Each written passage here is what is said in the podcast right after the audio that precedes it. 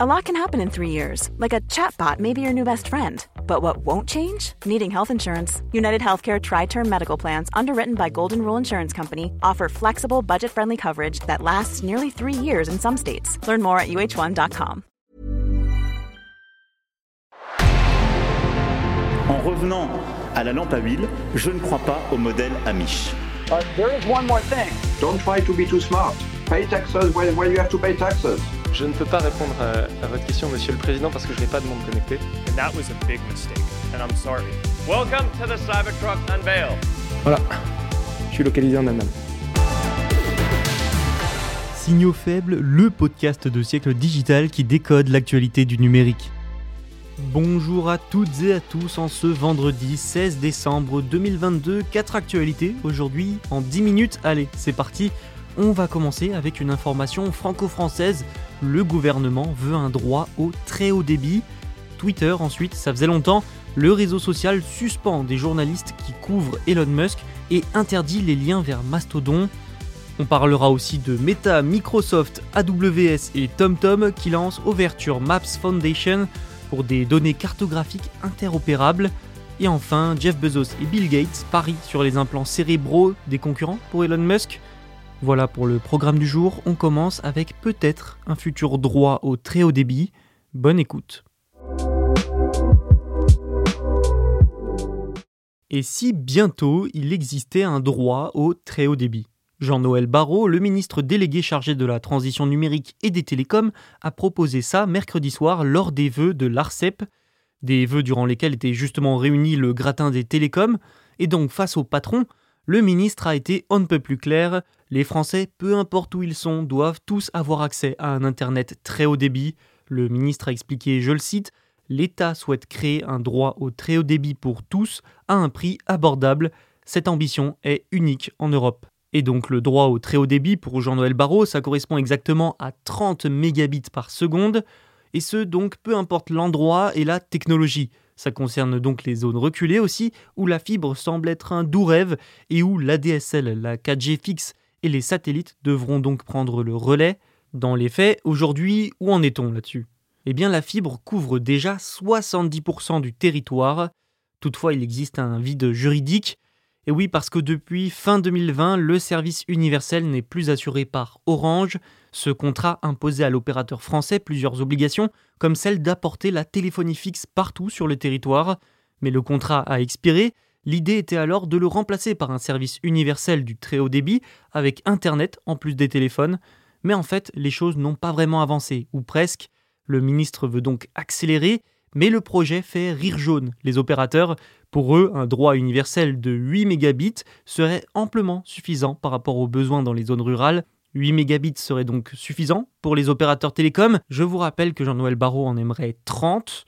On n'est donc pas sur le même ordre de grandeur, hein. Mais il y a surtout une question qui demeure, et pas des moindres, hein. Qui va payer ?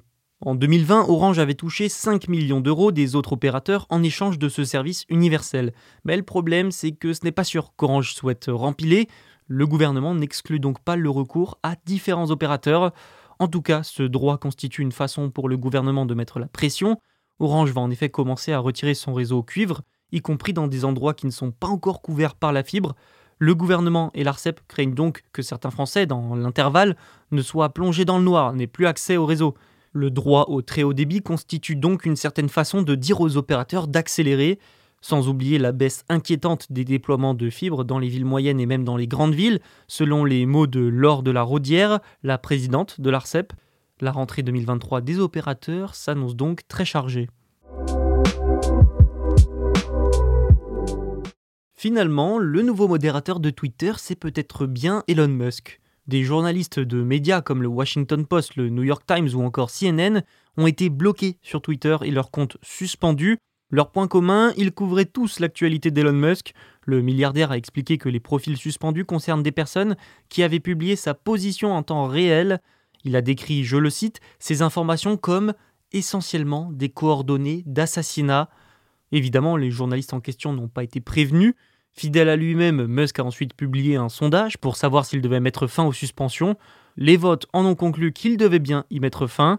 D'après lui, la période d'interdiction standard pour la divulgation d'informations de localisation personnelle, aussi appelée doxing, sur le service est de 7 jours. Il y a aussi eu un space, une sorte de réunion audio pour ceux qui ne connaîtraient pas, sur Twitter. Elon Musk était présent dans ce space, comme des journalistes, dont certains journalistes suspendus. Elon Musk qui a déclaré « Vous êtes suspendu, fin de l'histoire, c'est tout ». Il était ensuite censé expliquer les raisons de ces suspensions, mais il a finalement quitté le space qui a ensuite sauté. Il a été fermé soudainement, Elon Musk ne s'est pas arrêté là. Et oui, on continue, puisque Twitter avait précédemment coupé aussi le flux du réseau social concurrent Mastodon.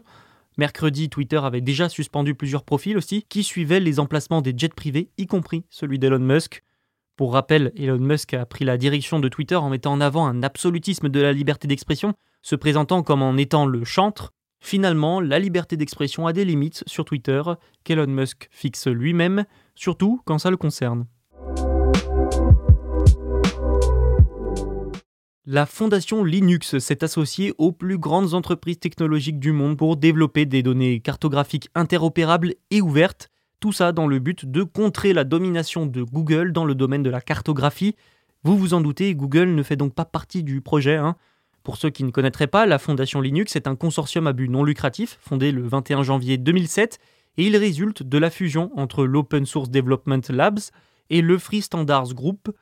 Sa mission, c'est de standardiser le système d'exploitation open source Linux. Et donc avec des géants technologiques, la fondation a lancé la Foundation Overture Maps.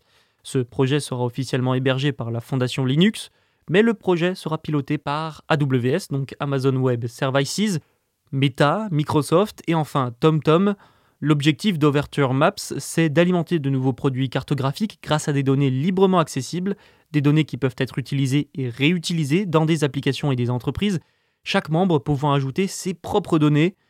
Jim Zemlin, le directeur exécutif de la Linux Foundation, a expliqué, je le cite, que « cartographier l'environnement physique et chaque communauté dans le monde, même au fur et à mesure qu'ils grandissent et changent, est un défi extrêmement complexe qu'aucune organisation seule ne peut gérer. » Et les impacts de cette initiative risquent d'être potentiellement importants. Il faut dire que les données cartographiques sont partout aujourd'hui. Elles alimentent des téléphones portables quand vous mettez Google Maps par exemple, des applications, des services, des voitures autonomes aussi, et j'en passe. Bref, c'est central. Sans surprise, le fait que la majorité de ces données soit sous l'égide d'une ou deux entreprises comme Google est potentiellement néfaste pour la concurrence et l'innovation, sans parler d'une possible guerre des prix. Et donc, comme je l'ai dit, il n'y a pas Google dans ce projet, Google Maps et Waze aussi qui appartient à Google. Combiné au smartphone, ça a eu un impact monumental sur les opérateurs historiques comme TomTom, qui lui fait partie du projet, qui avait construit une activité importante sur la navigation physique. Dès 2009-2010, les actions de TomTom ont d'ailleurs chuté de façon extrême.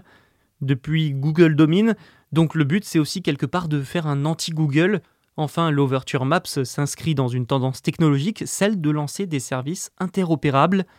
Pour l'instant, l'Overture Maps Foundation a déclaré qu'elle travaillait à la publication de ses premiers ensembles de données au cours du premier semestre 2023. Ça va donc arriver assez vite. Nous verrons donc l'année prochaine à quoi cela pourrait réellement ressembler.